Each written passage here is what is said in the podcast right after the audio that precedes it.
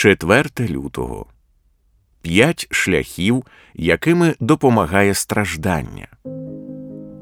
Поки я ще не був упокорений, я помилявся.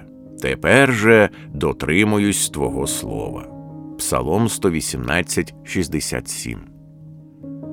Цей вірш показує, що Бог посилає скорботи, щоб допомогти нам вивчати Його Слово.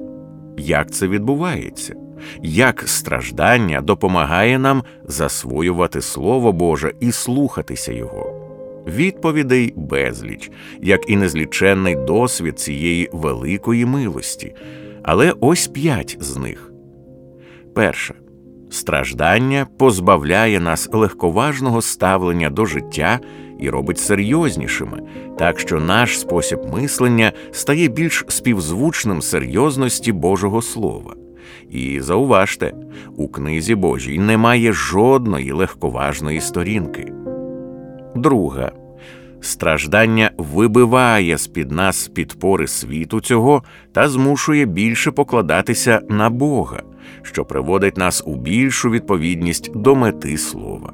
Бо мета слова полягає в тому, щоб ми надіялися на Бога і довіряли йому.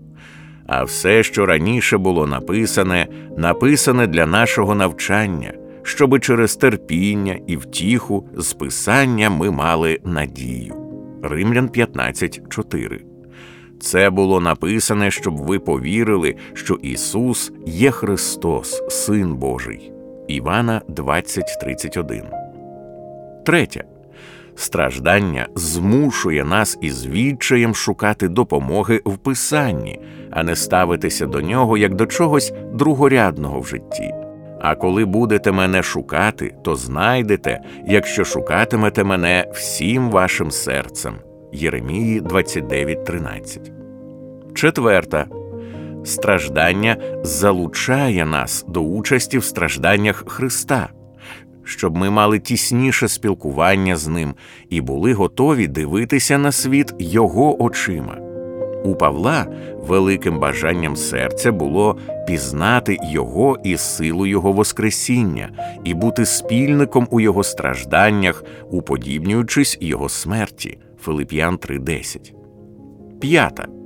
Страждання умертвляє оманливі та відволікаючі тілесні бажання, а отже, вводить нас у більш духовну площину і робить нас сприйнятливими до духовного Слова Божого. Отже, Христос постраждав за вас тілом, і ви озбройтеся тією ж думкою, бо той, хто постраждав тілом, перестав грішити. 1 Петра 4.1 Страждання має великий гріхововбивчий ефект, і чим ми чистіші, тим ясніше здатні бачити Бога. Матвія 5.8 Нехай Святий Дух дарує нам благодать не зневажати Божу науку, що приходить до нас через біль.